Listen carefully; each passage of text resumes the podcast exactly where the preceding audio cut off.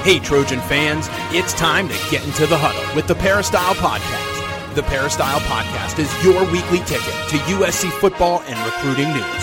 Don't forget, you can download the podcast twenty-four seven at our website, peristyle podcast dot com. And now, here's the host of the Peristyle Podcast, U S C football dot com publisher, Ryan Abraham. Hello, Trojan fans. Welcome to the Peristyle Podcast on a Wednesday. We're going to talk some U S C Trojan football. Of course, that's what we do each and every week. And we're going to do it with Keely Eure today. Follow her on Twitter at Keely is my name. We think we're going to move the Ryan and Keely show probably to Wednesdays because we got our Tunnel Vision show every Sunday night. We're going to do a Harvey Hyde podcast on Monday. So maybe to space things out a little bit, we'll move this podcast to uh, Wednesday uh, for the foreseeable future. And then look uh, later in the week for the Family Feud podcast to drop. You got Keely Eure, Shotgun Spratling, and Chris Trevino on that one. But hopefully you can tune in on Sunday nights. Tunnel Vision was uh, rocking this last Sunday. I think we had over five hundred people live on YouTube alone. So uh, pretty cool stuff there. And if you have any questions for this show, you can email us. That's a good way to get a hold of us. Podcast at U S C football dot com. Dot com, or if you'd rather call or text us, you can do that too, four two four, two five four, nine one four one. And then on Apple Podcasts, which I now have an iPhone, so I'm part of that clan now, uh, please subscribe to the Peristyle Podcast. Leave us a five-star rating. That is awesome. Helps us so much. And any kind of review you have with comments, feedback, suggestions, uh, or any questions you have, we'll bump you up to the top of the list. So try that out on Apple Podcasts. I got to leave one myself. Well, I probably shouldn't review my own show, but I'll review some other ones because now I have the Apple Podcasting app. I can review other people's podcasts. Uh, but anyway, want to welcome in Keely Eure to the show. Keely, how are you doing today? Hello, hello, Ryan. Doing well. How are you doing? You know, it's uh, people that were thinking like twenty twenty-one was going to be like so much better than twenty twenty. I don't know. not, not, not so much so far, but hey, you know, we're we're here. We're here. We're we're yeah. doing a podcast. That's all we can really do right now, right? If you feel like, oh, uh, you know, like New Year's Eve, you're like, things are going to get so much better. It's like, yeah. Uh, yeah, it's been like a week or so of twenty twenty-one. Seems a lot like twenty twenty so far. But we do have some big U S C football news and stuff to talk about. Were there any new reviews on the Apple Podcasting app, Keely? There actually wasn't, Ryan. Oh, so. okay. So we're we're blank today. All right. Well, that means we you guys got to get out there and get, put a review in there. Um, I'm still figuring out how to use that, you know, the podcasting app. I'm used to the Google podcasting app. So now I got to get rid- used to the, the, uh, Apple one. Uh, but I started listening to some stuff. Are you a podcast listener at like super speed? Uh, I started off not as one and I'm slowly getting there. Now my preferred is one and a half. Sometimes I'll go to two. That's pretty much that's it for me. That. See, I was doing like one point two or one point three and that seemed fine. Like you get some extra time. But like on the app, I asked you and you told me like, yeah, the Apple podcasting app, it's only like one or one point five. You, there's no like in between. Um, yeah. Spotify, you can do that. So if you listen on Spotify, which we're on all that stuff too. Um, but so I don't know, one point five is a little fast, but it worked. You know, it, it does work. Yeah, no, it's, I, it depends on if you're used to who you're listening to. Cause then you can kind of pick up the way they speak. Otherwise, if it's a new podcast, I kind of listen to it slower. So I think it's a give and take. I, I can't imagine twice as fast. Like that seems a little crazy, but okay. Yeah. We we sound pretty funny when we're in half speed and, and two and a half speed. So uh, twice the speed. It's it's it's interesting. Yeah, it's definitely uh, interesting. Little, but little bit chipmunky. Little chipmunky, yeah. Um, I, I don't know. I think one point five will be okay now that I'm trying it out with the uh, Apple Podcast app. But before it was just sort of like, yeah, one point two to one point three. That's that's plenty. Um, but you know, I listened to a couple of podcasts at that speed and it didn't seem to have, I think I, you and Gerard, I listened to you guys on that speed and oh. it wasn't too bad, but, okay. uh, you, you know, Gerard kind of can roll some words together quickly. So if you get a lot of like quick words together, sometimes it makes it a little difficult. Yeah. Yeah. That's the problem. But then you get into the problem that I have where if you try and go back to normal speed, they sound drunk. So, so uh, you get used to people talking at a certain speed. So. It, you just got to choose. Yeah, you squirt, squirt, you know, uh, squish it all in there. But you can listen to more shows for sure. I went for a, like a long walk yesterday and I put two podcasts on at that speed. And it's like, wow, I got through two podcasts on a walk. It was pretty good. See, um, there you go. Yeah, it was a long walk, but it was still. Uh, all right. Well, before we jump into everything, I just want to thank our sponsor, Trader Joe's. They're back for another year sponsoring the podcast, so we really appreciate them. And I uh, just was at Trader Joe's today. I went a couple days ago, and I picked up uh, something I haven't bought from Trader Joe's before, these flour tortillas. And uh, they, I think I bought some older ones, but they were starting to get a little mold on them. And I brought them in, and they're like, yeah, we'll swap them out, no problem. And he said, did you keep them in the fridge? I'm like, no. And they're like, well, you should, because there's no preservatives in our food. So if you have any baked goods, you don't want to, you know, leave it out. So I'm like, ah, smart. So now my new tortillas are in the fridge, so I can make some breakfast burritos and stuff. Uh, but they were very nice about it. Like they've not, you know, I haven't, I don't remember bringing anything back to a grocery store before. And they like just, they didn't look at the receipt or anything. Yeah, yeah, sure. Go get another one. It's like, oh, well, thanks. Um, That's nice. Yeah. But they've been great uh, during the pandemic. You always feel safe uh, when you're in there picking up fruit. I picked up some uh, citrusy stuff today, Keely. I'm going to try to make some little homemade margarita at home. I Ooh, think, you know, I, nice. I'm getting, I'm getting into those a little bit. You gotta, you're getting you know, crafty. Yeah. And, uh, but you get some lemon, some limes, uh, a little orange in there, squeeze it all together.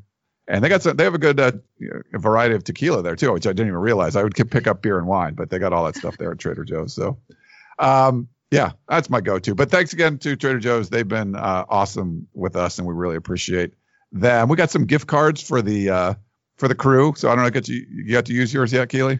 Not yet, I, but I will soon. I, I'm I'm a gift card hoarder, so I haven't spent it yet, but I will. I have to remember, like, if you get one, you have one. But I keep it in the yeah. car, so yeah. So I used I used one today, so it's good.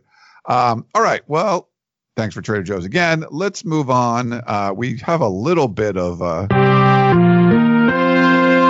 breaking news. So we've talked on the other shows about the players that have decided to enter the N C double A draft. And up until this point, they've all been uh, draft-eligible juniors. They're guys that have been in the program uh, for three years. Uh, we did learn this week that Tyler Vaughns, uh, the, he's a senior, uh, he's decided to enter the uh, N F L draft. And not a huge surprise. We talked about he could potentially come back and play a sixth season. Um, and w- if he did, would break all of the U S C receiving records. Uh, but it's time. I think he's going to be turning twenty-four pretty soon. So um, good time for him, I think, to to move on to the N F L. Not a big surprise, but really the first uh, senior. And, you know, as you know, with the N C double A rule and, and the twenty twenty stuff, seniors can come back and play. Uh, no one's eligibility advanced in twenty twenty. So if you were a redshirt senior, you could still come back and play. And we've seen some guys across the country kind of declare. No one really at U S C has declared they've come back.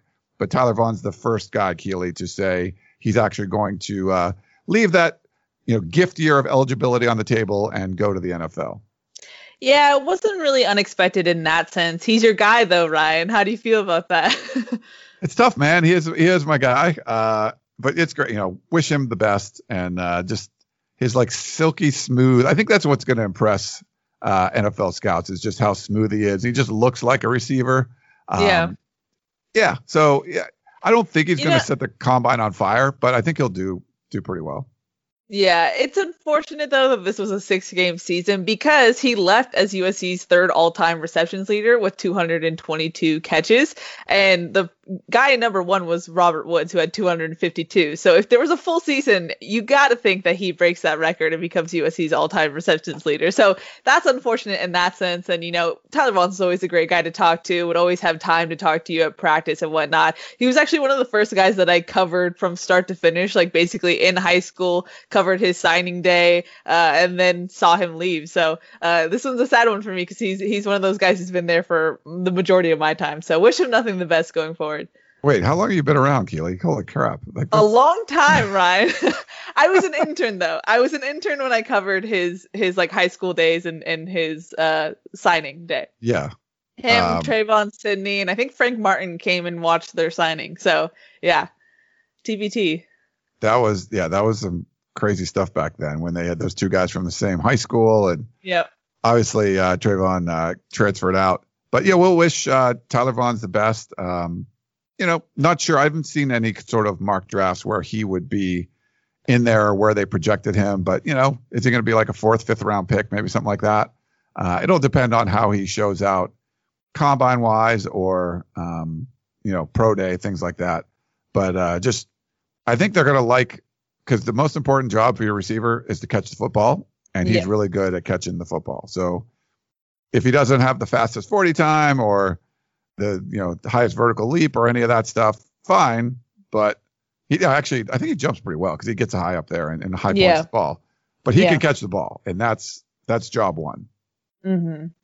You know, it's interesting, Ryan, at this point with a guy like Tyler Vaughns leaving, and then you look at like Amon-Ra Saint Brown, this is kind of one of those classes where the guys who leave are kind of the identity guys, like the identity of the team. So I'm curious what it looks like if we see spring practice. You know, this will have to be, new guys will definitely have to step up, especially in that receiving corps. But we did see that, you know, we saw Drake London and, and Brew McCoy have their moments. But this is one of those like, oh, okay, this is a different identity. Because like the last time I remember that happening was like when Sam Darnold left after the The twenty seventeen season. The twenty eighteen season was like, okay, this is a new team, and I kind of feel like we're on that brink going into this next season. one hundred percent. And I feel like when you're talking about identity guys, yeah, Keaton Slovis is coming back, and he's kind of like the identity of the offense. But you know, losing a Tyler Vaughns, losing an Amon-Ra Saint Brown, like those guys, really the identity of of the offense as far as the receivers and stuff go. Or a, mm-hmm. uh, you know.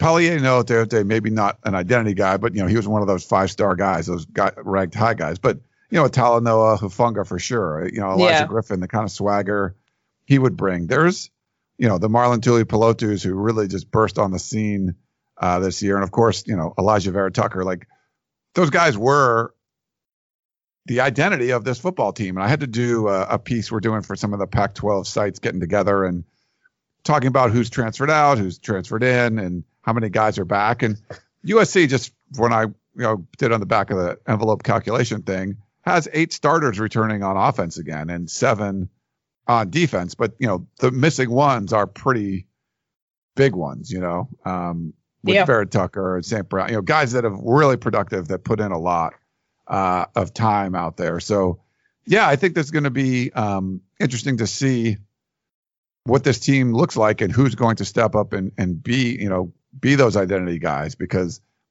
I, I think it's a great point the way you put it. Those guys are, most of those identity guys are gone now. Yeah. Yeah. So that's one of the things where you just have to see the culture and, and who really steps up. And we heard things um, coming into this season that guys on offense have kind of stepped up behind the scenes. And so I'm curious if that pays off coming into this next season, and if we see other faces kind of uh, assume the role now that guys are leaving. So we'll see. But and, and we still have time to go. I mean, there could be Isaiah Pulimau. He could leave as well. So, and we've heard other transfer rumors. So we'll see. There, there could be more identity shifting in the future. Definitely could. Um, you know, a guy like Marquis Stepp, who's in the transfer portal, I don't think like a Vavae Malepeai or Stephen Carr would go in the portal, but I mean, they could. Most likely they would opt out and try to go to, to the N F L if you really were unhappy with what's going on in the running back, you know, situation room. Um, you know, I, I think U S C is going to probably try to find a running back in the transfer portal. They'll probably try to find a left tackle in the transfer portal, since there's no real heir apparent to Elijah Vera-Tucker. Does a guy like Jalen McKenzie want to want to transfer out? That would be a huge blow, because, you know, it's hard to replace one tackle. You're going to try to replace two again. Yeah. Uh, you know, for the second year in a row, you had the guys on st- you know, on the roster to do it this year, twenty twenty. Well, twenty twenty. I don't think you have them in twenty twenty-one, or you're going to be, there's going to be some guys that are making stretches to start at the tackle spots, unless you go in the portal and, and find somebody. And, you know, and they, they brought in a safety, they brought in another defensive lineman from the portal. But I think we're going to see some more of that too. So I don't know if it'll be soon, um, but we, there's definitely guys for U S C to watch that could enter the portal or enter the draft, and then us, other guys that could come into the program from the portal. Yeah. And you mentioned it, and we put in the war room, so I think I can mention it now. But we were hearing last week that Vavae Malepeai was a guy who was eyeing the transfer portal, which doesn't really make sense considering his not only age, but how much he was used and kind of favored by U S C staff. He kind of was seen as the guy, the most complete back, but I was hearing that he was a little frustrated just about the usage. And, and I think there's this grass is greener on the other side for the running backs, just seeing how much they were used, and, and the stats aren't appealing really. And so I think uh, U S C staff kind of had to jump on that and try and convince him to stay a little bit. So right now he seems like he's staying, but that's something we were definitely hearing uh, last week and kind of the week before, that Vi in particular was one of the guys who was eyeing the transfer portal. So, and this is what I talk about when I say that, like, they're after uh, frustrating into the season, there's a lot of emotions that arise and guys kind of put out Uh, signals about, hey, transfer portal this, transfer portal that, and then sometimes the coach is going to w- word of that and, and kind of calm those those emotions down. So that's why it's kind of a fluid situation whenever we talk about the portal. But that was something that came up last week, and we put it in the war room. Yeah, the uh, and you know, as a redshirt senior, you're really just transferring for for one year. But we've seen a lot of graduate transfers that you know that happen. Um, sometimes it's a little harder. You know, if you're a quarterback and come in and start. As a running back, it's hard to just get all the carries anyway. So if, as a transfer to come in and want to get like more carries than what you're getting right now, it's not like it's a really deep running back room for U S C. So I'm sure that's part of the sales pitch when you're trying to keep uh, guys like that. But nothing's certain, and you know anyone is up for grabs. You just don't know, um, you know what's going to happen. Someone unexpected could could transfer. You could see like a Brandon Peely or something decide to go to the N F L, and you know I yeah. think someone like him is. Should be coming back and, and needs to put more tape on, you know, put more tape down and stuff for his draft stock down the future. But yeah, yeah. I mean, there might be a, a surprise or two we didn't even expect. Like, wow, that guy's transferring out, or that guy's going to the N F L. It's like, mm, didn't there's expect that. There's always one guy. Yeah, there's always one guy who you're like, oh, okay. Like, oh, he's just decided to go. Okay, you got yeah. that. Yeah, um, yeah. I know it's a little weird. We uh, also I put up uh, this is for our V I P members. If you're not. You should definitely. You're listening to this podcast. You can, for a dollar, you can get you can join the V I P, you know, U S C football dot com team. You got to get over there and check it out. Get on yeah. the Peristyle for a buck. I mean, how it's just it's just it's a no brainer. So get over there and try it out. But we I have the hot board up.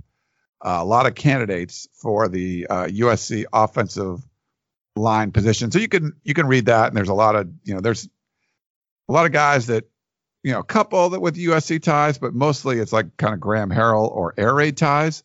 The one thing when you saw Tim Drevno get hired, he didn't have any ties to the air raid. And it seemed like that was somewhat of an issue where maybe it was, you know, it was Tim Drevno learning on the job like uh, the players were in a lot of the instances. But he was hired in a weird way to coach the running backs, which didn't make a lot of sense. They should have got rid of Neil Callaway earlier than they did, but then they get rid of him during the season, and then they move Tim Drevno over, then they switch the offenses.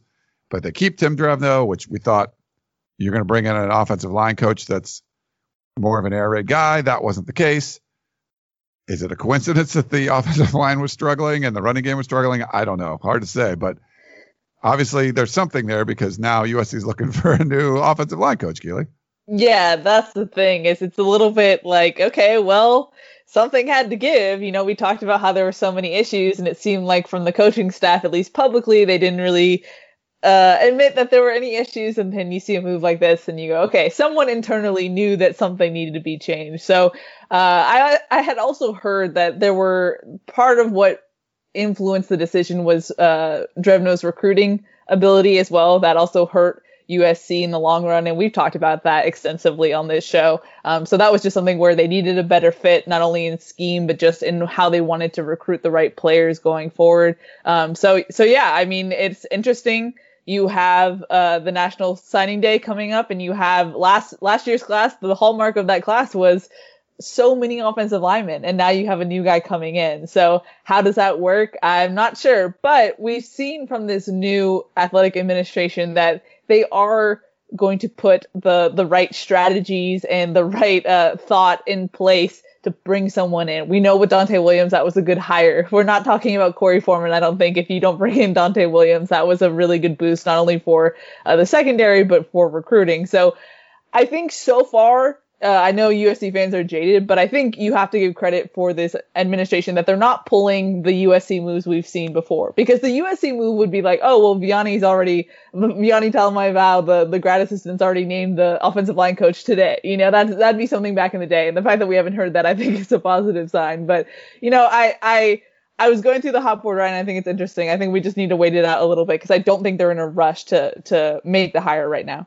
I think you're right. And the, the weird thing is, and you talked about it, this athletic administration. And usually when you're talking about hiring assistant coaches, like if we're covering Alabama, would we be saying um, what the athletic director thought about bringing in a running backs coach? Like, no, you're talking about Nick Saban bringing in a running backs coach.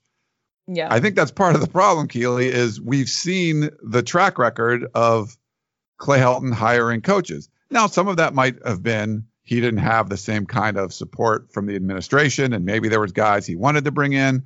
But there was just seemed like time and time again, familiar was preferred, not someone that's really good at their job, if that makes sense. And now with the new athletic administration, it doesn't seem to be the case that that's what they're going to.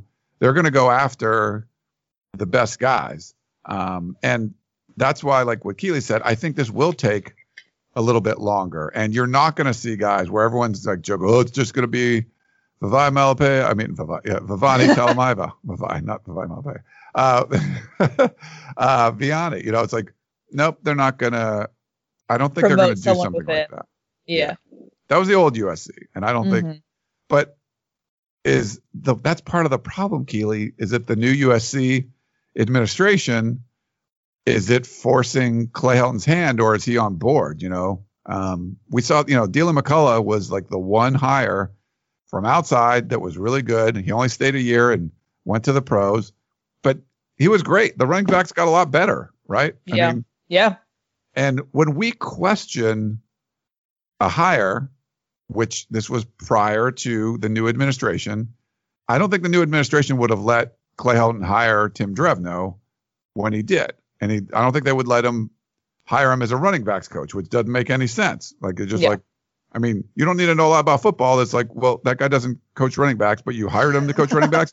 And that guy's terrible at coaching the offensive line, but you're keeping him to coach the offensive line. If the administration, this current administration was around back then, they probably would have hired a really good offensive coordinator, um, offensive line coach at the time, and you wouldn't have this mess now. But he was just replaced two years ago. You fixed this problem two years ago, and now you have to fix it again. So I don't feel bad when we are questioning and hire back then because, like, this doesn't make any sense. Well, two years later, he's out. And, like, well, that's why it didn't make any sense. Yeah. Yeah, no, I know. And I mean, I think it's a twofold issue. I think part of it was that Clay Helton was very comfortable with his guys. Um, but I also think there is something to be said about the support. You know, Clay Helton talks about like the support and resources he's got from this new athletic administration. It sounds like uh, that past athletic administration wouldn't open up the purse strings, which makes no sense to me. Like, why would you keep Clay Helton but not give him, if you think he's the guy, why not give him the resources to succeed if you're coming from that that point of view? So I don't get it, but I also think Clay Helton is is at fault too, because there are moves that we all saw. Why are you keeping Neil Callaway still after this year? You know, I've talked about it literally on every podcast I think this month, but it's just It, it's, I think there's a difference we're seeing with this athletic administration. We haven't seen them make a weird move yet. And that's why I think you're hearing this positivity come from me, at least, because we haven't seen a bad move so far. And I think they get it in that sense. Whereas beforehand, I think it was the, the lethal combination of Clay Helton being comfortable with his guys and also U S C's athletic administration not willing to, uh, have to go out and pay the people that U S C would want, or pay the people who will bring in the results that they want, that is national championship caliber assistant coaches. I don't think U S C's athletic administration wanted to do that prior to this new regime. So if it sounds like they're turning the page in that sense, and now we just have to wait and see if that's what really happens. We do. And I feel like there's a couple ways this could go. So we talked about it's probably going to take a little while. Don't expect something happening quickly. We haven't seen them just go out and make a hire today. Uh, that's just not been their M O. So I would, maybe something happens faster, but I, I would think this might take a little while. Don't expect like something next week. Um, but also, what kind of coach are you going to get? My gut is it's going to be someone that's been tied to an air raid-y kind of system. And there's a bunch of guys on our hot board that coached for like Hal Mummy or uh, Michael Leach, you know, a couple of the architects of this air raid, or, you know, had even worked with with Graham Harrell before, or at least more of a spread kind of teams versus, um, you know, fullback, tight end, you know, per, you know, pound it kind of stuff, which was more of a Tim Drevno kind of thing, more of a West Coast uh, offense sort of deal. So I, I feel like that's the way they're going to go. I know that's upset some fans, Keely. They're like the the ones that don't want the air raid kind of stuff, but I think they're all in on Graham Harrell, and they're just going to try to get him a better offensive line coach. So my guess is it will be someone from the air raid family.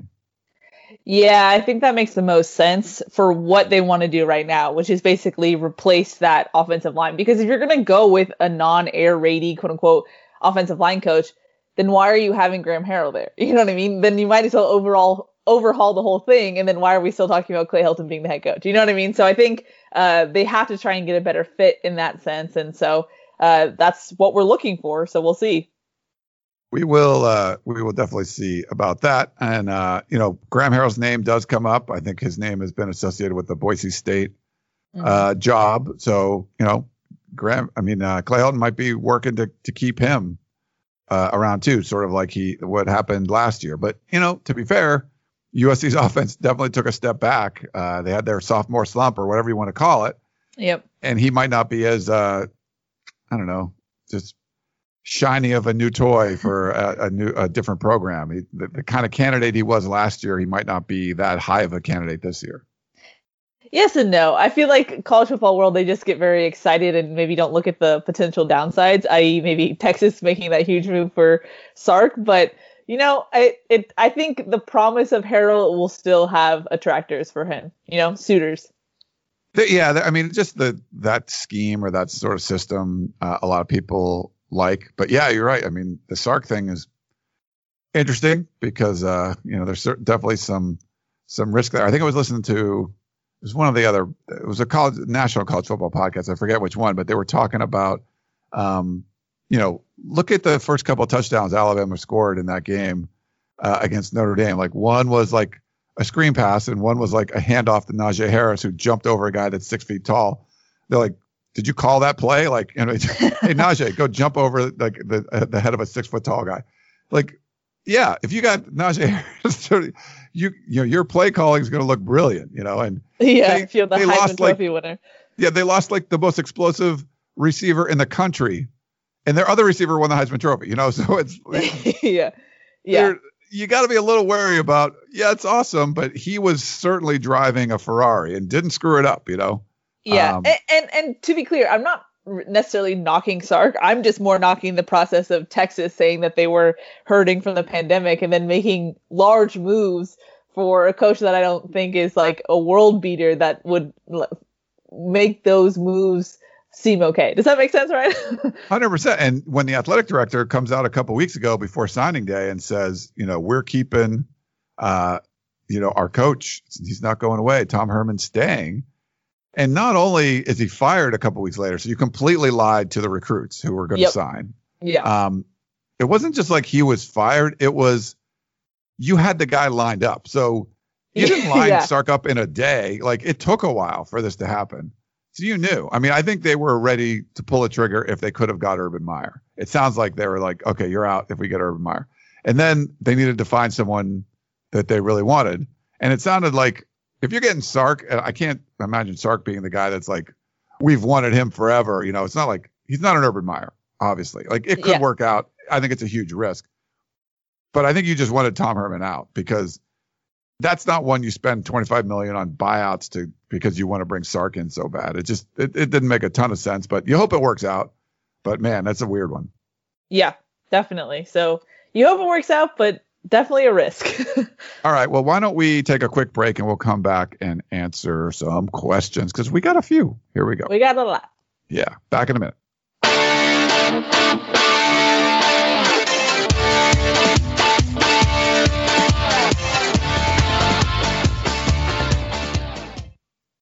All right. We're back here on the Peristyle Podcast. This is our favorite segment.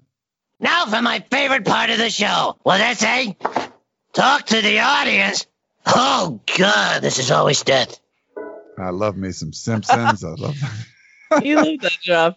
I do, and I forget to use it sometimes, but we're going to use it now. Uh, I think we only got one voicemail this week, so we'll save that for a, a little bit later. But um, Keely, why don't we jump into some of these emails, because I know we got a bunch. Okay, let's go to the first email. It's from Brett C. from Knoxville, Tennessee. He says, hey, Keely, Ryan, and team. My question for you guys is that a spring training, spring camp doesn't actually happen because of L A County being a disaster right now. How does this affect the football team going forward into the summer leading into fall camp? Thanks, and fight on, Brett C. Hey, Brett, that's a great question. We don't know about spring football yet. And the concern would be that there could be certain states, uh, you know, probably mostly out west, that are still going to have restrictions. Say things get, you know, better um, across the country, and there's still tighter restrictions in California, and like Alabama and Ohio State and Texas and everybody else can have spring football. I feel like this year now you've seen you've already got left behind once, so I think a lot of these programs are going to figure out a way to make it happen. They they kind of had to do a lot of stuff at the last minute. You know, we saw like Cal, U C L A get scheduled, you know, at the last minute. We saw Stanford have to take their, you know, ball on the road and and practice and and play on the road because Santa Clara County wouldn't let them. We saw San Jose State go have their camp way up in Humboldt, you know, um, six hundred miles away or whatever it is. The 49ers went to Phoenix and and and played their games there. So I feel like now that you've you've had a season, and you know it was weird, it was quirky, but it, you know, for the most part, it, it seemed to work. Like it it happened. I, I feel like now if there are like L A County restrictions or Santa Clara County or City of Berkeley restrictions, that you'll do what you can, maybe get an N C double A waiver to have practice start a little bit later. Um, But I feel they're going to have spring practice. I feel they're going to figure out a way to make it happen. If you got to drive to Vegas and, and for a couple of weeks and have practice there, I think they're going to do things. Because if you're not having practice, you're probably still remote learning anyway. So you could bring the team somewhere else. I think last year it was sort of like it was there was you didn't know like you've but you've sort of already been through the pandemic, I guess, Keely, and you you know what you could probably do safely and you probably couldn't do. I'm guessing they're not going to get far if if the rest of the country, you know, the S E C and the A C C and the the big, you know, the Big Ten especially, or if they're doing spring practice, I think the Pac twelve will figure out a way, even if they have to go out of state to for a few weeks for camp. Well, I guess the nice thing, if you want to call it a nice thing, of already being through a round of this is that both U S C and U C L A have uh, built up relations with L A County and those people who make the decisions. And so I feel like they have a good working relationship in that sense. And it's worth noting that U S C, when they were just doing training camp, they didn't have any infections. They didn't have any rampant outbreaks. Like U S C has proven that they, when, at least when they're not playing other people and they're not traveling, they can control Uh, COVID nineteen on campus and with their workouts and practices. So they could make a strong argument that them doing practice doesn't really affect anything as far as community spread and whatnot, especially if you still have testing going on. And we know that like a majority of the offensive line had some type of either exposure or had uh, COVID nineteen. So at that point, how many guys are you still worried about actually contracting the virus? I don't know. I don't know the full numbers, but uh, I know that there's been multiple people on the team who've gotten the virus. So I, I don't think they will have a problem, but the caveat always is it's L A County, and L A County is going to be L A County, and L A County itself is not doing well at all as far as uh, handling the virus. So we'll see. But as far as like U S C's responsibility with how they've handled it, they've done a really good job. And I think that will definitely help them going forward with what they want to do and if they can do anything. Yeah. Keely, so um, right now we're seeing like first responders, people like that getting uh, the vaccine. But it's going to start trickling to, you know, the rest of the population at some point. I know there was people really upset when sports programs would have like daily testing all the time. And what if, I don't know, will will sports teams be able to get a vaccine before like the general public too? Like, I don't know. Oh, like, gosh. I didn't think about that before. Like, I'm not saying they shouldn't. Like you're, if you, I mean, if you're like, hey, we're going to vaccinate the entire N F L. And it's going to, you know, that's like this entertainment product that millions and millions of people watch, like, you could make an argument for that, right? Like, if, you know, right, I think. I don't not. know if I want to touch this, Ryan. Oh, okay. I, with with the death rates that we're seeing, I think we definitely have to prioritize the vulnerable communities first and then go into entertainment. Right, right. No, I'm, I mean, I think, I'm not saying you skip, you know, that, that nurse on the front line doesn't get it. And uh, sure. you know, Tom Brady does. But I think once you get like the first phase or two done, and it's like, oh, the, the nursing homes and things like that. And now it's just like people like you and me, like, would you be upset if like you or I don't get a vaccine before Tom Brady does, because they're going to, they want the N F L to go forward? Like, I, I, I mean, like, look, I, I don't mind. I, I would say something like that, where it's not like, I'm not a vulnerable person, I guess, but they're they're I want to watch them on T V. So like, there's a, there's value there, you know? I get, I can see the point you're making. How about that, Ryan? Yeah. I don't know, but I'm just, I don't know if that's going to come up. Um, I, I mean, whenever it there's will. something like this, there's going to be people that have like money or whatever. Like, do you think more billionaires are going to get it before like homeless people? Like, yeah, like it's going to happen. Cause that's, that's, that's the society we live in. Like, I don't know. Um, yeah. I would guess that's going to happen. Yeah, I think so too, but we'll see. No. I'm going to move on to another email, Ryan.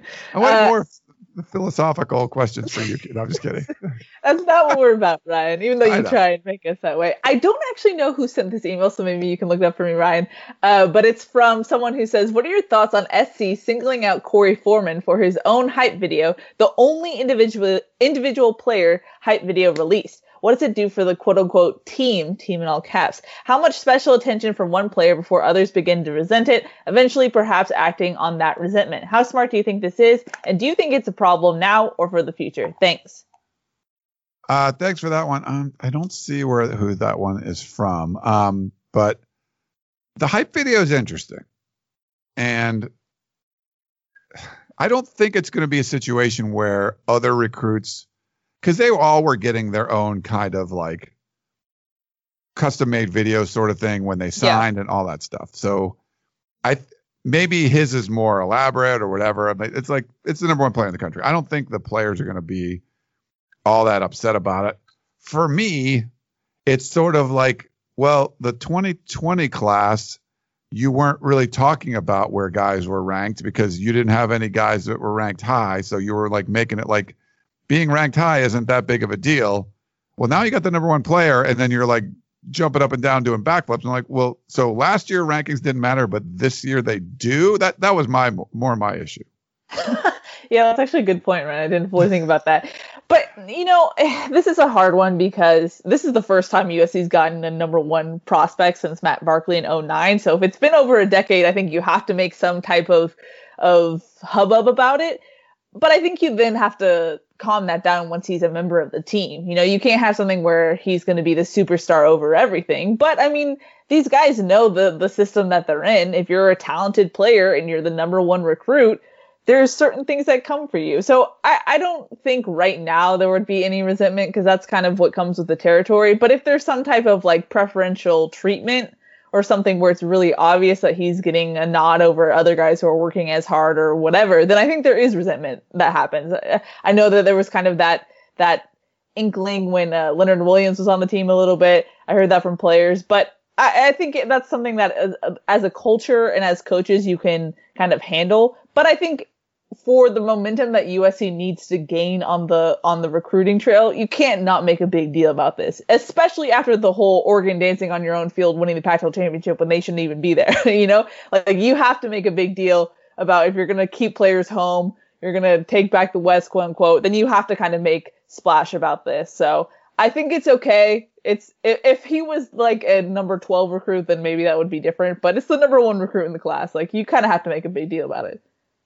Yeah, I mean, I think the the sort of sad part is like this is a top ten class now, which is good. Uh, could get a little bit better with like a Rashawn Davis or something, but you know they they kind of got the guys you should U S C should just get. Like there's there's a lot of guys like that that should just end up at U S C, and Korey Foreman is one of them. And you know you've seen the last couple of years of not getting a bunch of those guys, so I think this is a good step. You know, it's in the right direction.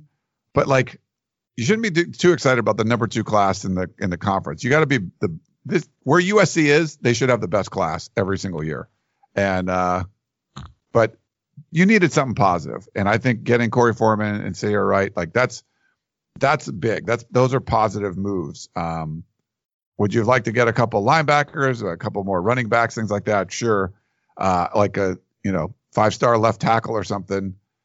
Yeah, that that would all be great, but. It's a, it's a definitely a step in the right direction. I don't mind the hype video stuff, but like, this is where U S C should be recruiting, like on a medium level. Like this is, you know, last year you can't have anything like happen again. That's just, that's like a killer. Yeah. But I think it's worth noting that like the hype video is a product of what U S C is selling to recruits, which is, hey, if you come here, you can build a brand and sell your name, image, and likeness. And that's something that both Korey Foreman and Ceyair Wright talked about how it was appealing. I mean, Ceyair Wright is going to be starring alongside LeBron James. Like that's something that is appealing to recruits and the top recruits. So the fact that U S C is kind of trying to get ahead of that and create a place where where players can do that, I think you can't knock U S C for that, because at the end of the day, U S C fans want talented players to get to the university. And if U S C is doing it in a way that's attractive to this era of recruits, then I think it's a win-win, you know? Like one hundred percent. And like, do I understand when I look at those videos, does it make me feel like, no, I, I mean, this, it seems like a waste to me, but they love it. Like, that's all you got to need to know. These like seventeen year old kids love that stuff. So if you're an old dude like me and you're just like, I don't get it, I'd be a cranky old guy. Like, well, the, the, I, I would acknowledge, hey, the recruits do. So that's all that matters. I don't need to like it. They do. Yeah, they said it in their their articles, their commitment articles. So it's it's working on the group that U S C intended it to work on. So I think that's all you can really hope for as a U S C fan. Yeah. Um, I'm going to go to an email from Sank, uh, Frank in Sacramento, who says, I recall two years ago when Ryan did a show with Colin Cowherd, and Colin recommended that U S C hired Jed Fisch as a head coach. This was way back when people wanted to fire Clay Helton. Way back, like what, today? Like what? Good point. Good point. Tomorrow? Like, um, yeah. I, maybe the point, Frank, is that, yeah, people wanted to fire him even back then. Uh Yeah, like I know Colin well. Um, I don't know about his relationship with uh, Jed Fisch, but it was pretty obvious even then when he brought Jed Fisch's name up, like on our show, that came out of nowhere, and I was like, "What?" Like, it, like basically the exact opposite of what you needed, like an inexperienced flyer of a, a head coach. Colin obviously has a relationship with uh, Jed Fisch, that he was on his show. Um, you know, I watched it, and Jed, I mean. Really, I, I haven't really paid attention to him much. Really personable guy. I mean, worked for some of the greats in college. You know, he worked for Pete Carroll. He worked for Bill Belichick. Uh, you know, he worked for Sean McVay, which is like the greatest thing, you know, now. But yeah, great personality though. And you see some of his tweets; they're it's pretty cool. Like, so I think he's a good fit for Arizona. I don't think he would have been a good fit for U S C until like maybe. Coaches Arizona up for like five years and then Arizona's great. And then he comes to U S C. Like, I don't think you needed to get another inexperienced, like offensive minded head coach. You've tried that every time and it hasn't worked. Um, but I, he does to me, he's someone that like, I think he's going to be a real coach. And I think it's a good hire from Arizona just from what I've seen. But yeah, I think that recommendation, Frank, was because he's pretty close friends with, so he would have been close friends with the uh, head coach at U S C. So That's that's that my have, personal take on it. I haven't talked to Colin about it, but that would be my personal take. That would have been a nice perk for Colin. And that's he does. I mean, it's, I mean, okay. I mean, full disclosure, like we, I talk to Colin fairly often. I mean, and I, we've said this before. He refers to U S C as we. Like he literally does. Like he'll call me about recruits and stuff. Like he is a yeah, yeah. U S C football fan. So all those people that are like, oh, blah blah, like he literally is a fan. So. Would he want his like one of his good friends to be the head coach of U S C? I guess that was maybe that was part of it. But he, I mean, I think Jed Fisch is going to be a really good coach. But to give him the, the U S C job just seemed like a little, uh, little bit of a reach for me. Yeah, agreed. Uh, Frank in Sacramento also talked about how Aaron Ausmus is now gone, which we didn't address. I, I guess on this pod, Ryan, we've addressed it a lot. Yeah. Um, so as far as Aaron Ausmus goes. It was another hire that you go, okay, well, here's what's questionable about the hire. Like there's I mean, obvious things. He hadn't worked in college football for like five years. Now, he was local, and I he came on our shows, and uh, was I, I loved talking to him. He was great. Yeah. I'm no strength and conditioning expert, but he's, you know, got his private, you know, work here. He's got his family here, like just down the street from where this office is. And uh, he really wanted to stay. So getting a college job, it didn't seem like was going to be an option for him unless it was like U S C or U C L A, basically. And U S C came open and they called him and he and he took it. And I don't blame him for that. I don't know. I mean, just talking to him, he seemed like a weightlifting kind of guy. Like every time we talked about it, it was more about like eating heavy, lifting thick, heavy, whatever. No, lifting heavy, eating thick, and uh, cooking steaks and all that kind of stuff. Um, yeah, I mean, I think guys got bigger for sure. I don't know if it was necessarily better. Were they better at football? Like that's certainly not my area of expertise. Um, but you know, every strength coach has different philosophies, and his was definitely more about, you know, more power and more lifting and, and getting bigger and swole and all that kind of stuff. He let his contract run out. So, I mean, is this a, to me, Clay Helton hires Aaron Ausmus under the old regime. Maybe they didn't have his resources. I don't know. But I think the new regime, the new athletic department wants a different resume for the kind of coaches that are going to be around U S C. Strength coaches are tied to head coaches quite a bit. Um, yeah. So this will be an interesting hire because it could definitely be a temporary one. If you feel like Clay Helton is still on the hot seat year after year, and if twenty twenty-one ends up being his last year, does the new, whoever you hire, have their own strength coach? A lot of times they do. So this will be another interesting one to watch, but I don't expect it to be some assistant strength coach that was at U S C and they promote him or whatever. Like this will be an outside hire again from my my guess. Yeah, I would have to agree with that. So that's the curious thing. I don't have a good sense on the on the new strength hire, just because, like you said, Ryan, this is something that I don't think you'd want to go temporary. I think you'd want to go just lay someone down for a better future. But who does that really involve, and how do you sell them on that kind of picture? You know what I mean? Without like basically throwing Clay Helton under the bus. You know what I mean? If you're U S C's athletic administration, you can't just be like, hey, yeah, we eventually want to get rid of this guy, but be his strength coach for his team for a couple of years or a year. You know, it's a weird predicament. It is. And I, I, but I feel like they have, they've wanted to hire, and I say they, I mean, it seems like it's really more coming from the athletic department, wanted to hire people that would be around. Like that uh, if if you got a new head coach, they would want these guys around. Like, in, unless you hired like a defensive-minded coach, like say, you know, say Clay Helton's fired and they they bring in some coach that's not necessarily like a defensive guru, the Todd Orlando and assistant package, especially if they perform well, you know, in the twenty twenty-one, whatever portion of the season that is, I think is attractive to uh, whoever the new head coach would be. Like a Sean Snyder would be attractive. Now, you might hire, hire an off, you know, a defensive coach, and he's like, no, I got my own philosophy. We're, you know, and that's fine. But I think you, I think the athletic department's putting U S C in a position that the staff is going to be attractive. And if it's an attractive strength coach and attract, attractive offense, attractive, you know, defense, attractive special teams, okay, you bring in an offensive coach, they'll probably blow out, you know, if Graham Harrell's still around, they'd probably, he wouldn't be retained. Or if you bring a defensive guy, maybe you don't retain, but you would have other pieces there that the, the new head coach would be like, oh yeah, I definitely like this. I would want to keep this. Um, where before it's like, if you brought someone in, you pretty much just blow everybody out. There wasn't really these attractive pieces that you'd want to keep.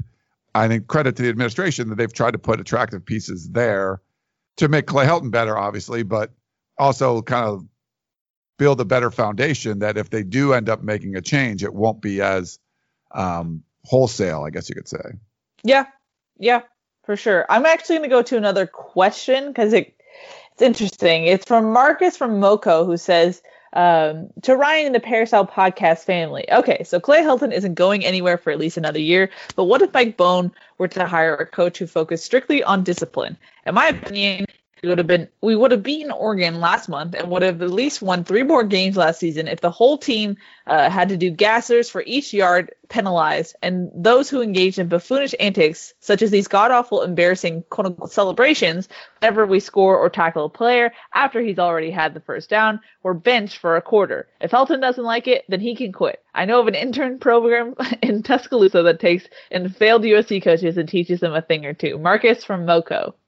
Yeah, I mean, I, whatever happens to Clay Helton, like if, if you know if he doesn't retire as U S C's head coach, he should probably go to Alabama. I mean, he played at Auburn, right? Um, if Nick Saban's still around, probably makes sense. Uh, you know, if you want to get back into head coaching, that's the place you'd have to go. Uh, I mean, every head coach has different a different personality, and some guys are going to be, you know, just harder on the players than others. Sometimes it's to, to a fault. Sometimes you need it. I mean, a lot of times young players, young kids in general, children, whatever, need discipline. And you don't want to, you don't ask a kid, hey, do you want to be disciplined? They're like, hell no. But a lot of times you need it, you know? And I think sometimes you have to, you have to play the game right where, you know, things are just getting out of control. I'm the nice guy coach, but I need to put my foot down on this. And like, yeah, like you said, bench a guy, or I don't know about doing a gasser for every penalty or whatever, but um, you got to do something uh, to kind of address that stuff. Cause it seems like when Clay Helton talks about addressing it, things sort of get worse for some reason. Uh, remember the penalty fixes were going to be, well, we're going to have an extra meeting about it or whatever. It's like, oh, we're going to, it's going to, one of the bullet points of our, our regular Sunday meeting is going to have penalties on it. Like, oh, okay, that'll, that'll fix it. Like, Um, yeah, I, Marcus, I mean, but you're not going to, you know, Leopard doesn't change his spots. You're not going to change Clay Helton to be a different kind of guy that he is. I, if you're an athletic director and you're like forcing assistant coaches down your head coach's throat, you're already kind of doing things that normally aren't done. Um, yeah.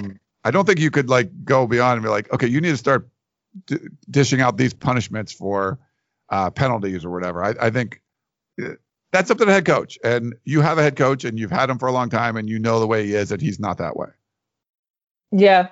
It's just, it kind of is with the package that is Clay Helton. I just don't understand the line, won at least three more games last season. If the whole, oh, okay. Last season, not this season. I was like, they were five and one. Got it. Okay.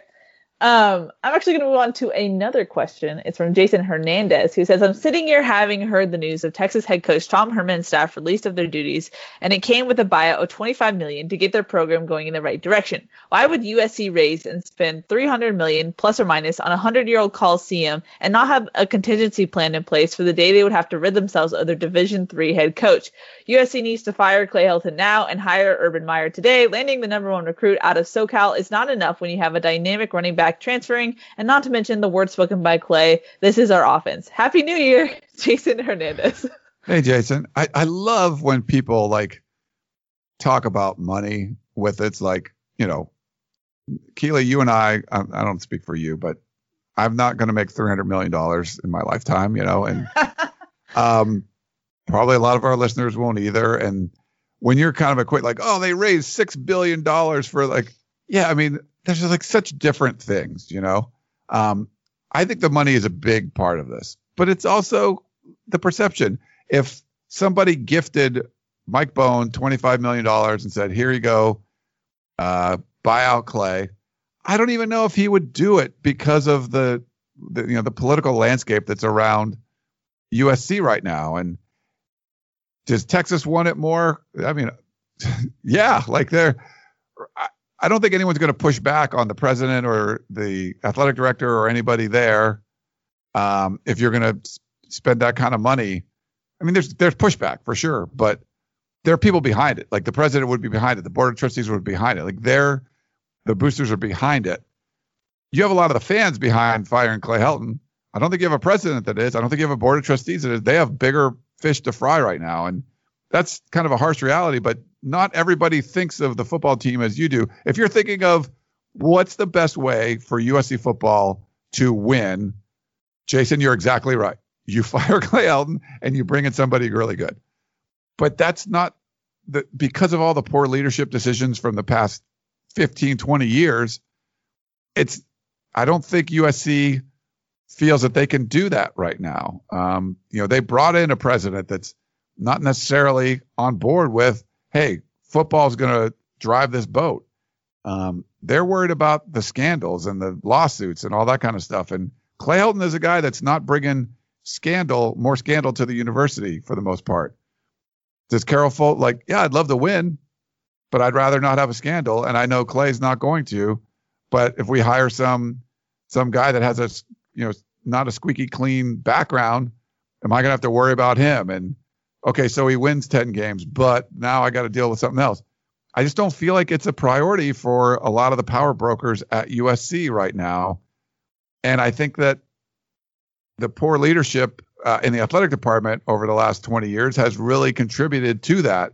And I feel like the, the new administration is working their way towards being respectable again, towards, you know, earning the trust of the board and, and the president and all that. But I think it's going to take time for them.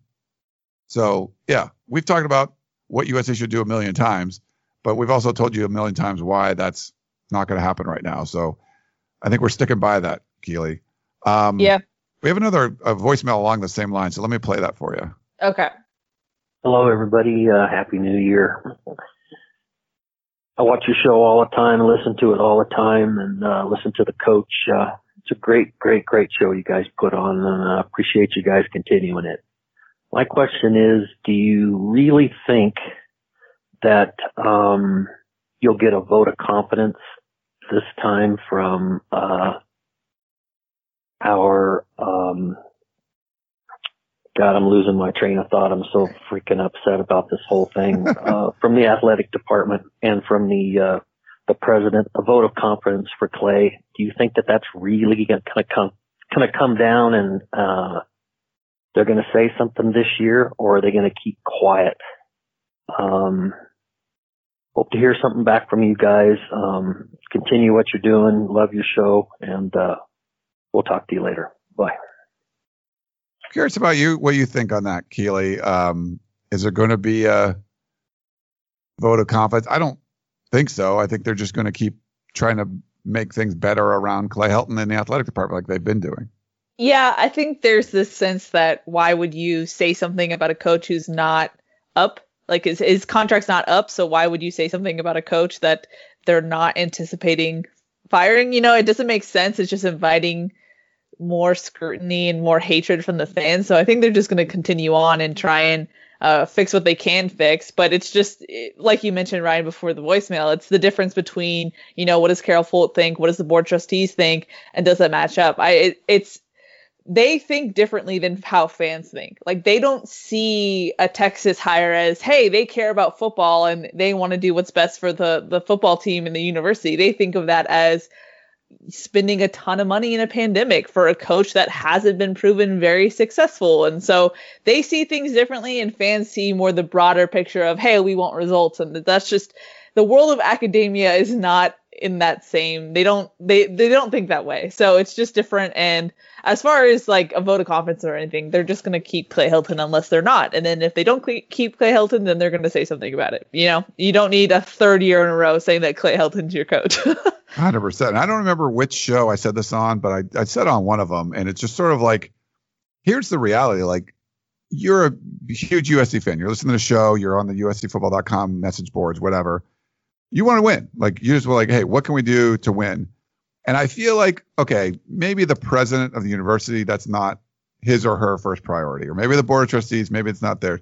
But some fans think that it is, and it should be. You would think that the athletic department, they, they'd feel like, yeah, winning football is like the most important thing. And what everything we heard, you know, prior to Mike Bohn and them coming in, why did you think they kept hiring inexperienced athletic directors? There were people there, and they had their little fiefdoms, and they just wanted to keep their power. Mm-hmm. Winning would have been great, but it wasn't the most important thing. And I think a lot of U S C fans are just like, I can't believe this. And, like, that's what we were told. Like, they would have rather not hired a powerful head coach because that head coach would wield too much power in the athletic department. So you get a coach that's not going to be as good, not going to be as powerful. I'm not saying you can't win with them, but you're sort of hoping that you get a more, uh, I, what was the term that the Clay Helton used? Like a Chain of command? Chain of command head coach. Like, okay, is Nick Saban a chain of command head coach? Hell no. no. Is Urban Meyer? A, no. Like, there, yeah, there's a chain of command. It's them and everybody below them. The president of the university, the athletic department, like everybody's below them. So when you get a chain of command coach, it's not like you're saying, well, we're not going to win, but you're sort of admitting like it's going to be a miracle if you do win, because typically the chain of command coaches are just, they're happy to be there. You hire someone that's not qualified for the job. They're happy to be there. They're going to do their best. They're going to try. They would love to win. And sometimes they might, you know, but you get a proven guy that they know they have a system. It works. You know that's going to work, or you're ninety percent it's going to work. So you're not, as an athletic director, you were not putting your best foot forward and trying your best to win. You were trying to get someone that you could control and then hope you win. I think it's a very big difference than what a lot of the fans feel should happen. And I agree with you. That's the way, if you're going to be an athletic director, that's your job. Like football run, you know, runs this whole show. Go get the best football coach you can. Stop getting guys that you just think you can control. Makes yep. no sense to me. So Yeah, so yeah. that's sort of like the slap in the face where, like, you're a U S C fan, you care more about winning than the guy that was running the athletic department for a while. That's bad. Yeah, it's very bad. And I understand why people would be apprehensive when we try and say, hey, it seems like this new athletic admin has a different tune. I feel like I understand why fans would be – they'd be hesitant about that, but there is a difference. And it's it's definitely wanting to make the program better instead of whatever we've seen for the last – decade or so, you know? Yeah. And I, I think you have to realize, like, what is Luke Fickle's great, right? He's, he's awesome, done an awesome job at Cincinnati. Mike Bohn, Brandon Sosna, like, they hire him. That's how they win. Like, people will praise them for making a great hire. And there are other coaches they hire and stuff like that. So I think that's sort of, you know, I don't know what their motivation is, but that's, that's sort of like the, wh- how they're judged. Um, The people that they bring in, do they do well? And I think they have a pretty good track record uh, of that, where I, I don't think that was the way in the athletic department before. It was just more about, hey, you know, we just do things our way. And just they're not worried about what the outside world says. They had their little, you know, system in place. And just bring in more people that are going to ask how you do things, not here's how you're going to do things. That's just the, was the U S C way for a long time. Um, mm-hmm. You know, not having an experienced athletic director since, what was it, the eighties when they hired somebody that was an athletic director before? Like, that's a problem. And, you know, after a while, it sort of catches up to you, and it definitely caught up to U S C. Yeah. Well, I have a follow-up email from what we just said. Uh, it's from A J from Los Angeles, who says, I know I'm late, but I just listened to the Mailbag Extravaganza episode, and I'm sorry, but it came across as ninety minutes of pro Mike Bohn and Brandon Sosna propaganda. I fear that you're being influenced by the fact that Sosna gives you inside info to help break stories and write war room pieces. He knows that he's do- what he's doing here, and he's getting the result he desires. When you look at what Bohn and Sosna have actually done at U S C, nothing they have done has shown that being a national championship contender is their goal. Everything they've done has been irrelevant, window dressing, and intentional diversion tactics to distract from the main issue with the program, Clay Helton. If you're honest, you'll see that there's no difference to Clay himself. All talk, no action. Like Clay, they tell you they're no... Uh, like Clay, they tell you they know what the problems are, but they refuse to do what it takes to fix them. Convincing the administration that a change is required is part of their job. Raising the funds to make that change is, again, part of their job. If they can't get those things done, then they simply are bad at their jobs. Please stop giving them undeserved credit and blaming others for their failings. I hope that they, this email didn't come across too harshly towards the two of you. I respect the job both of you do. I know that you're in a bit of a tough spot here. I was just angry after listening to the podcast and hearing how Bohn and Sosna are just getting a free pass in all this by using manipulation tactics with the press to secure completely undeserved glowing reviews for themselves. My ire is with that useless duo and not the two of you. A J from Los Angeles. A J, what's it? Well, if you were mad before, you're probably gonna be mad now yep. uh, after listening to this. But let me, like, hey, A J, let me address your points here. Do my best uh, to do that. One, it's funny because sometimes we'll have people on the Peristyle here saying, you're just shills for the athletic department. Then I write a thing like U S C goes five and one. They win eighty-three percent of their games. And I write a column that's widely popular and it's all over the place. U S C season was a failure. I go on Pac twelve radio, talk about why it's a failure. I'm convinced, like the radio host, why it's a failure. Do you think the athletic department was happy with that? Like, do you think, you know, Mike Bohn and Brandon Sosna are going to have me over for dinner or something after writing something like that?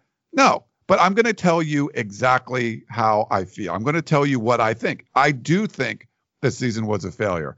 I do think both of them should figure out a way to fire Clay Helton. I I agree with you. I understand, though, why they're not. There's a pros and a cons list. I understand both. There's a lot of the fans that just only are looking at the reasons to fire Clay Helton. And there's a lot of them. I mean, there's no, you know, U S C was last in rushing, last in the Pac twelve, in rushing. Tailback U. This is ridiculous. This is after Clay Helton, after two games, said, we're going to run the ball like L S U and Alabama did. That's really important to us. And didn't run the ball for the rest of the season. There are a lot of reasons that Clay Helton shouldn't be the head coach anymore. I've told you them all. I've, we've talked about it. You guys' questions are coming up. I've told people in the athletic department. I've told them blue in the face. But I do you. But you just because you don't agree with that, you have to understand there was twenty years of terrible leadership that led them up to this. I don't think in any world Mike Bohn thought he was going to come into a situation that everyone wanted the head coach fired anyway when he got there. And it seemed like the whole reason he was hired was to fire him, and then realized it was like the worst contract ever. And there wasn't going to be a lot of support for him to make that kind of move. Uh, then the pandemic happens and you got to, you know, everyone's taking pay cuts, and they, the, to their credit, they didn't get rid of anybody, but their, you know, their budget is hurting severely. And that's why I said, even if you gifted them the money, it's not going to look great. Uh, especially, you know, I don't think Carol Folt would support getting rid of Clay Helton right now, even if the money was given to them and it didn't come from the athletic department. That's my take on things.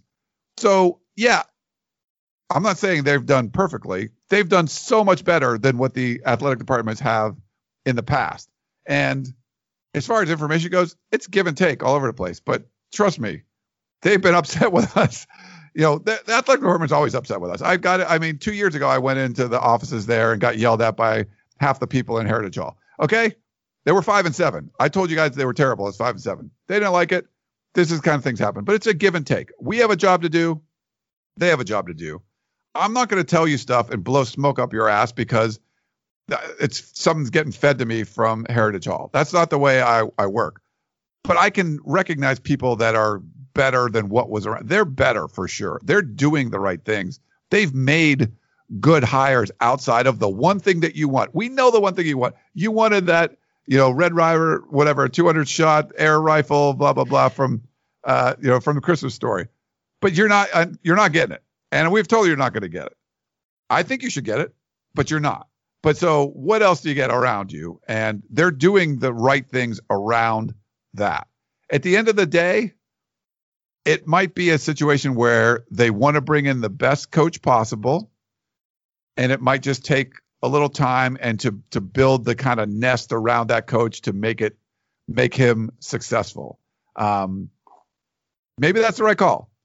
My my thought is you you needed to get rid of Clay Helton already, but that's sort of going to be their call. You know what they they want to do with it. But I don't think you can poo-poo all of the other good things that they've done. I, I just think because there's been so many bad decisions made, like I can't imagine Pat Hayden made one single good decision his entire time as the athletic director at U S C. Lynn Swann made no decisions. And then the, when he did make one, it was awful and just, you know, devastating. They left this, you know, basically a crater for Mike Bohn and, and Sosna to come in and, and try to fix. And I don't think it's an easy job. And then you put a pandemic on top of it. But that's what they signed up for. So, I mean, I'm not giving them a pass on, hey, you have a hard job. You have a hard job, but you got to do it, right? And uh, but I'm going to give them credit when I think they're making good hires and doing good things. But that, the whole point when I said earlier, why are we talking about the athletic department making hires? Like, this should be Clay Helton making hires. So that's another reason why you, that guy shot, probably shouldn't be running uh, your football team. That's a long rant. Um, Keely, save me to say anything that, you know, any... Anything that you feel like I was wrong about or whatever, just tell it to me yeah. straight. I mean, you said it pretty well. First of all, uh, it's insulting for people to say that, like, oh, we would change.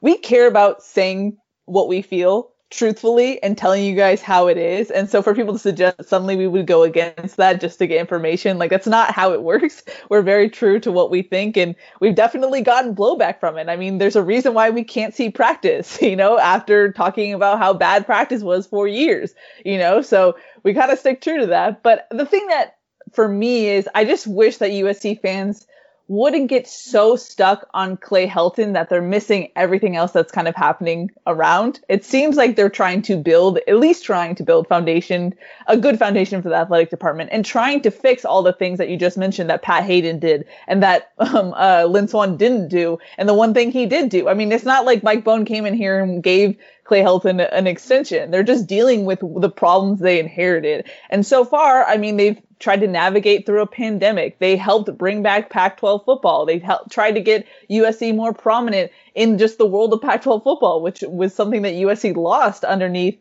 uh, Pat Hayden and Lynn Swann. You know, they're trying to do things, and at least they're trying. We couldn't say that back in the day. And I think that's what we're seeing. We're seeing a difference, and that's why you hear our tune change. And that's not the product of, hey, we're getting info, and that's why we're changing. That's just not how it works. So, I mean, you, you covered it pretty well, Ryan.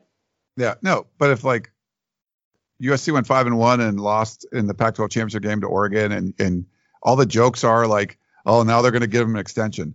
You're making those jokes because that's what U S C would have done in the past. These yeah. guys aren't going to do that. Like that's now if they do, we'll crush them. You know, um, the, the thing we're can crush them for now is you haven't made the move yet. But we understand it's going to, it would have been really hard to make the move. And I still think you should have done it, but I'm going to give him a pass and say, okay, so you have a plan. Let's see if your plan works. And, and, and maybe it does. Maybe, you know, in two years, this program is like on, on top of the world again.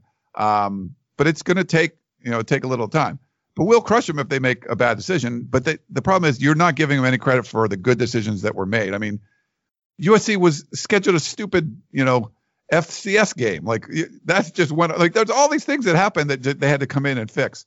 And then as they were like getting momentum, fixing stuff, the pandemic hit. And, uh, yeah, so, and I don't think they, you know, I don't think they have the full support from the presidential office with all the other crap going on. So there's a lot of things going on here. So you don't have to give them a pass for everything, but I mean, you, you got to give them some credit when they're making good decisions.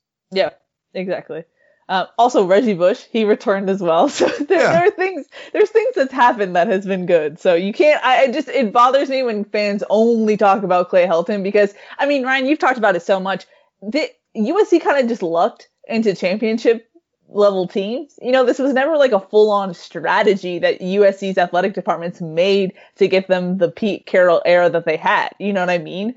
And this seems like an, an actual attempt to put in a foundation for more than just luck. Does that make sense? Yeah, they won despite an incompetent athletic department. And college, the, unfortunately, college football landscapes changed. The athletic department became a much bigger part of things. The support staff around teams, like everything's changed. When they built the John McKay Center, like they literally built it for Lane Kiffin's staff who had one recruiting guy on there. Like the, the recruiting wars were going on where you were like hiring as many support staff as you could.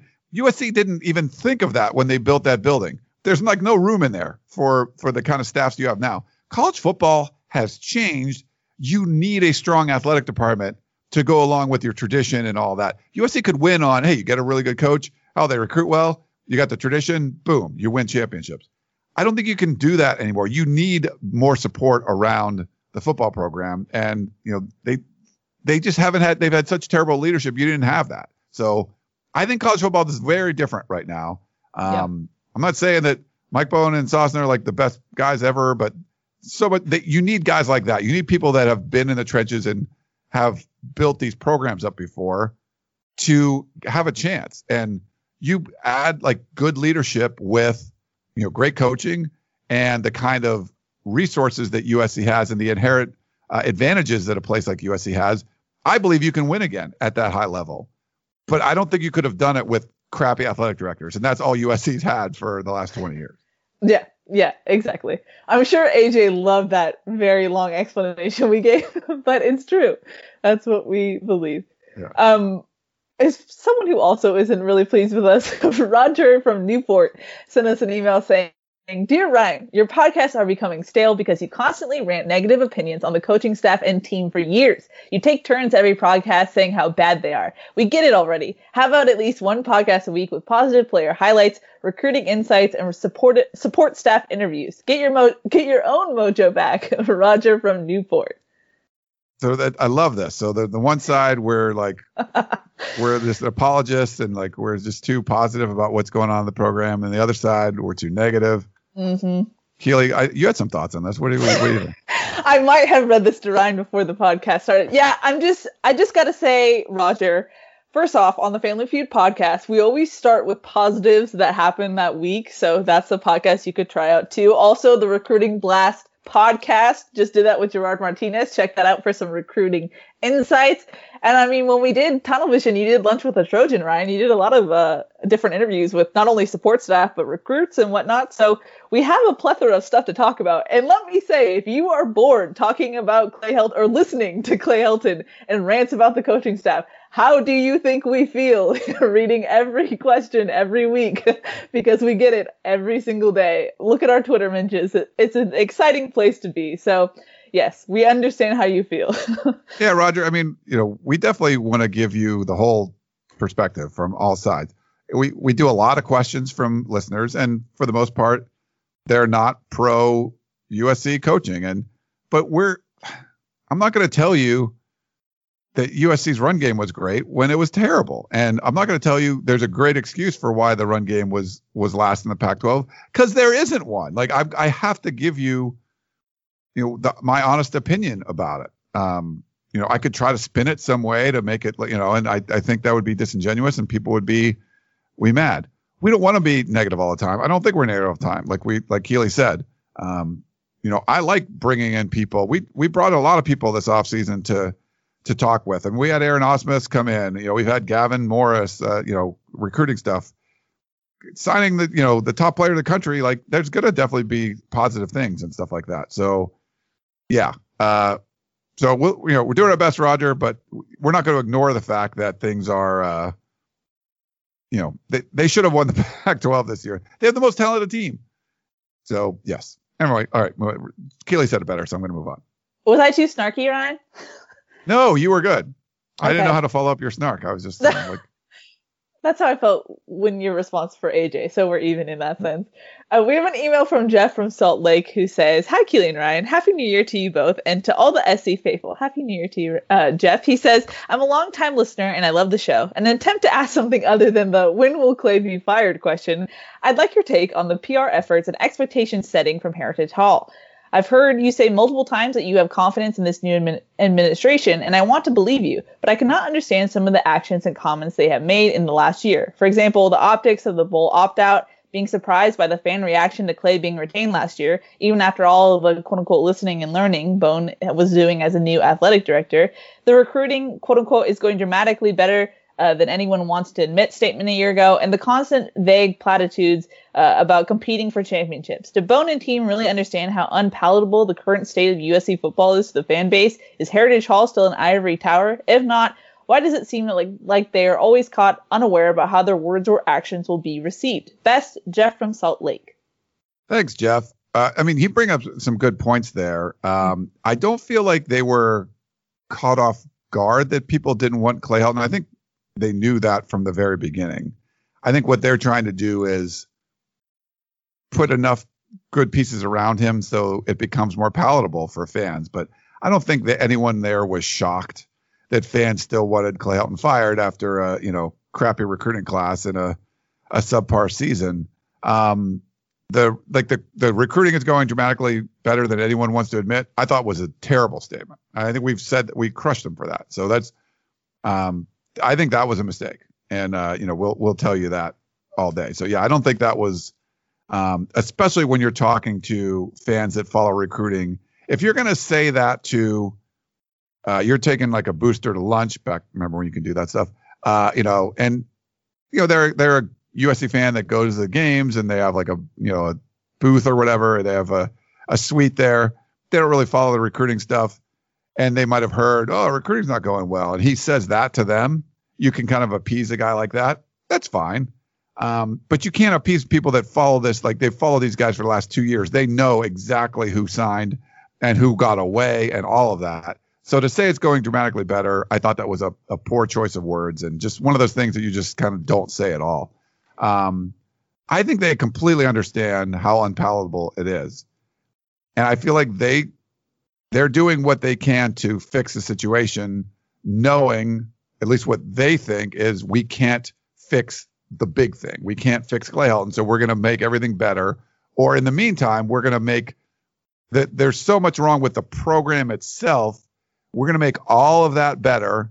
And then once there's an opportunity to change leadership with the football team, it will, will be in a better spot to do it. I, that's my gut of what they're, you know, trying to do. You, you can agree or disagree with that. Like I said, I think they should have still made the move, but whatever. Um, uh, yeah. So I think they understand that. I don't think they're like in their ivory. They're not like before where like Lynn Swann didn't listen to people that worked for him. He wouldn't have any idea what's going on on the Peristyle message board or any of that. These guys do. They know what the fans are saying. Um, they definitely don't always agree with the fans are saying, but they are very aware. So if you think that they're just locked up away and, and, you know, let them eat cake and all that stuff, that's not these guys. They understand, uh, but they're trying to do their best job, and they don't always agree with what you guys say or what we say.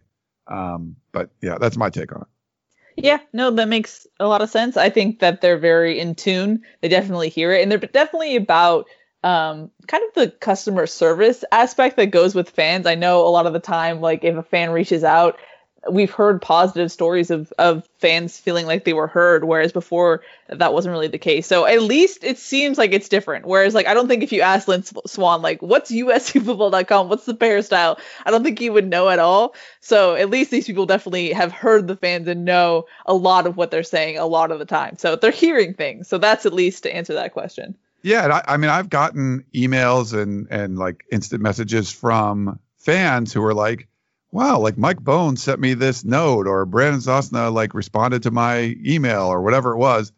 And they, you know, maybe they met me for lunch or whatever. Like there, there's stuff that they've done to reach out to the fans that the fans that we've talked to that have interacted with those guys have given us that impression. Like, you know, I, I really felt like they heard my concerns, which, like I said before, like, dude, literally talk to people that worked in the athletic department. Lynn Swann wouldn't give him the time of day. Like, they worked for him and he couldn't get, like, do you think some one hundred dollar booster, to use that term again, was going to get uh, the attention of Lynn Swann? Like, people that worked for him couldn't get his attention.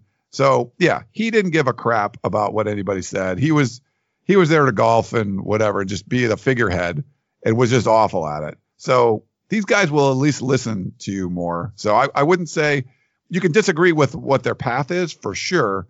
But I would say that, you know, they're not up in an ivory tower and they're not just uh, insulating themselves from your concerns. They they will listen to you and they'll they'll talk to you about it. Mm-hmm.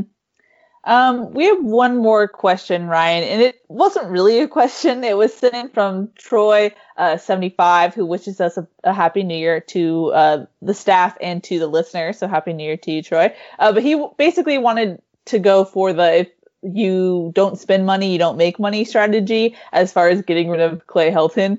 Uh, it was kind of a long rant, so I'll leave it there. But what what are your thoughts on that strategy as far as maybe what the athletic department should do and aren't? I love the, the, the start. He says he's followed us for seventeen years, which we appreciate. He said, I'll try to keep this brief. Oh, and my bad. Like, sorry, Troy. No, but then it's like five paragraphs or something. So. So like, yeah. I like when people say that, like, I'm going to keep this brief. And uh, then they leave a three minute voicemail. I'm like, that is not, that is not brief. Um, yeah. So he's given like the, uh, you know, in Helton, we have a Pinto and we need a Cobra. I mean, it, I've said it a zillion times. Like, I like Clay Helton as a person. I don't think he's a national championship level head coach. Doesn't mean he's not a good coach or whatever. Like I, I, he's made a living in football for a long time, way more, you know, knows way more about football than me. We've seen coaches. I've seen people's systems. I've seen all that stuff. If you're asking me and you want to get U S C to be a national championship level type of program, Clay Helton wouldn't be the guy I would choose to lead that program. Um, we've gone over it, you know, a zillion times.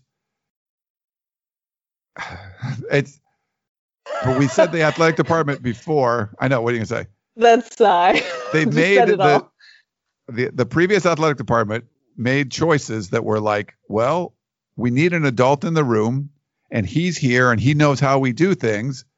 That was a higher priority than this guy's a proven winner. Like, if I'm asking Troy seventy-five, would you rather have someone that knows what the ins and outs of the athletic department are and is an adult in the room, or someone that is a proven winner?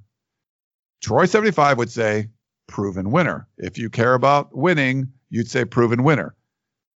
If you don't, and you'd rather just kind of keep everything status quo and not have someone come in and upset the apple cart and make waves, then you say, no, I want the guy that knows what we're all about, that will not make waves and will just kind of keep things going and hope that he wins.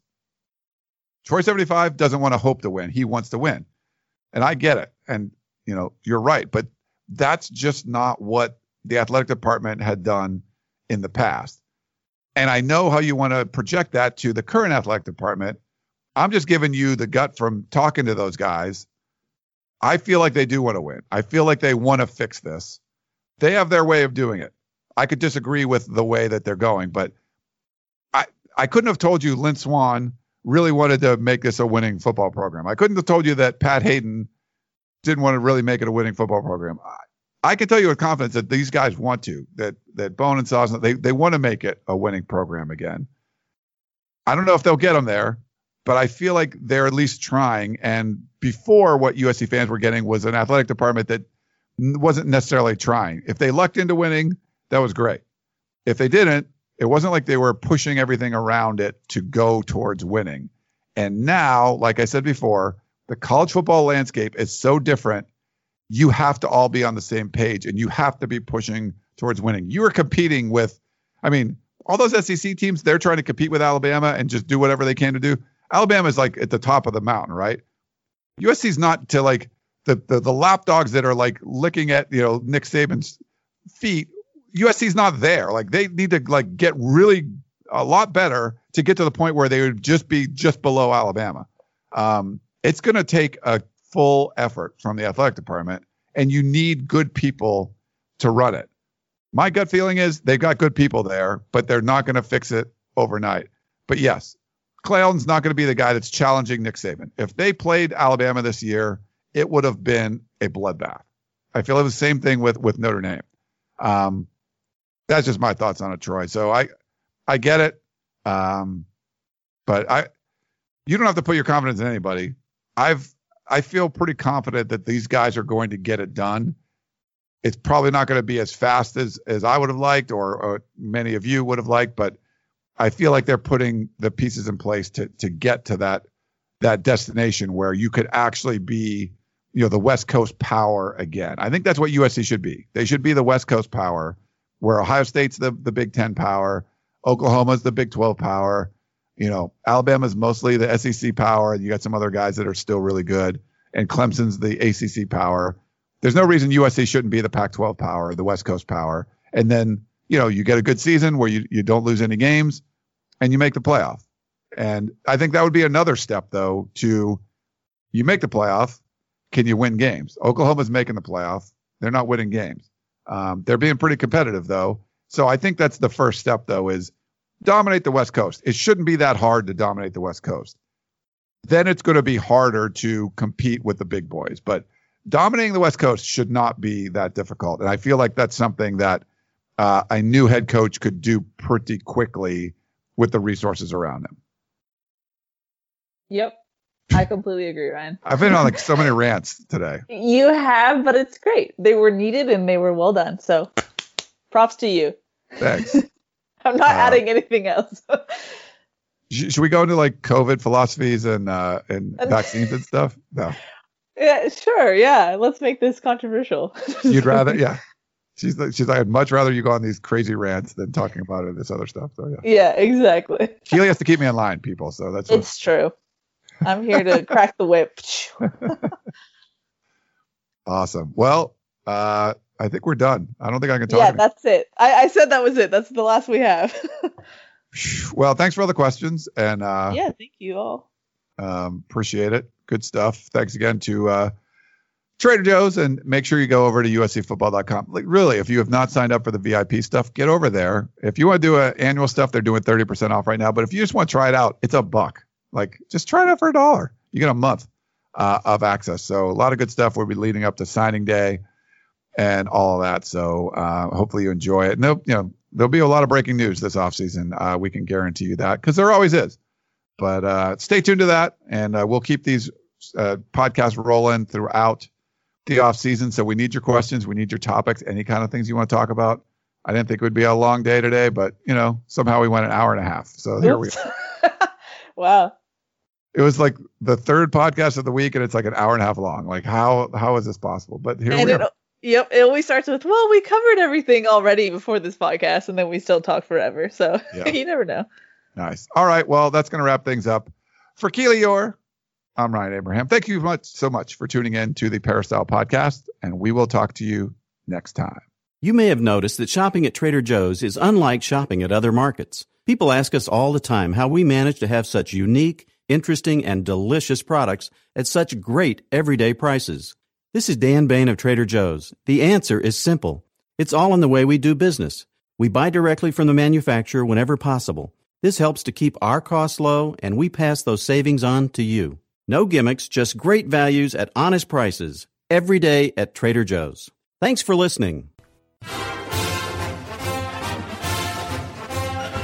You've been listening to the Peristyle Podcast, presented by U S C football dot com. Be sure to tune in next week for the latest news on Trojan football and recruiting. Don't forget, you can automatically download the podcast directly to your smartphone or tablet for free. Just click the iTunes link on peristyle podcast dot com or search for Peristyle Podcast at the iTunes Music Store.